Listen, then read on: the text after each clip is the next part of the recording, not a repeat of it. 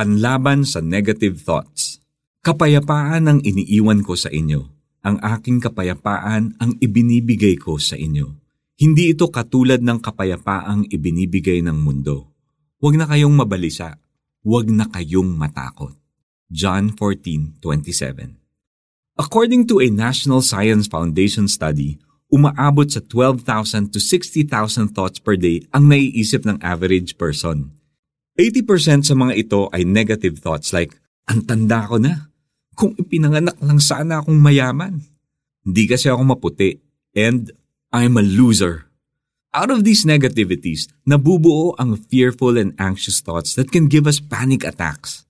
Isang magandang paraan para mapahinto ang mga kaisipang hindi nakakabuti sa atin ay sa pamamagitan ng Christian meditation.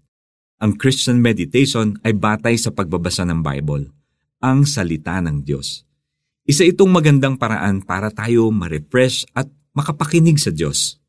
Habang nagme-meditate tayo ng salita ng Diyos, makakatanggap tayo ng instructions niya and these will give us guidance and peace.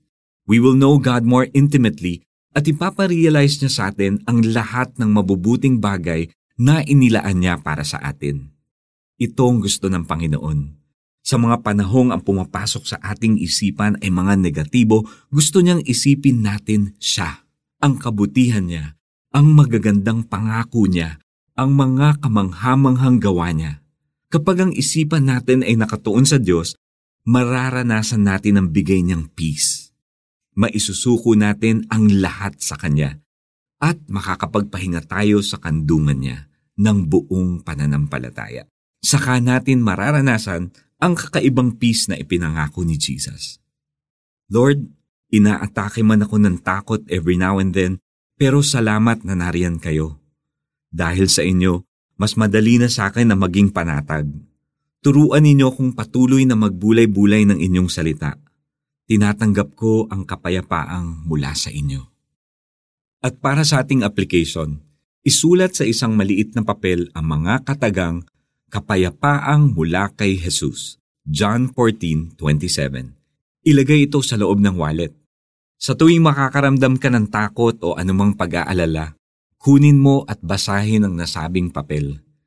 Gawin mo itong isang habit hanggang sa maging natural na sa iyo ang humugot ng tapang mula sa pagtawag sa pangalan ng Panginoong Hesus. Kapayapaan ang iniiwan ko sa inyo. Ang aking kapayapaan ang ibinibigay ko sa inyo. Hindi ito katulad ng kapayapaang ibinibigay ng mundo. Huwag na kayong mabalisa. Huwag na kayong matakot. John 14:27. This is Iko Gonzalez. I hope you are blessed and I pray that you'll have a Jesus-filled day today.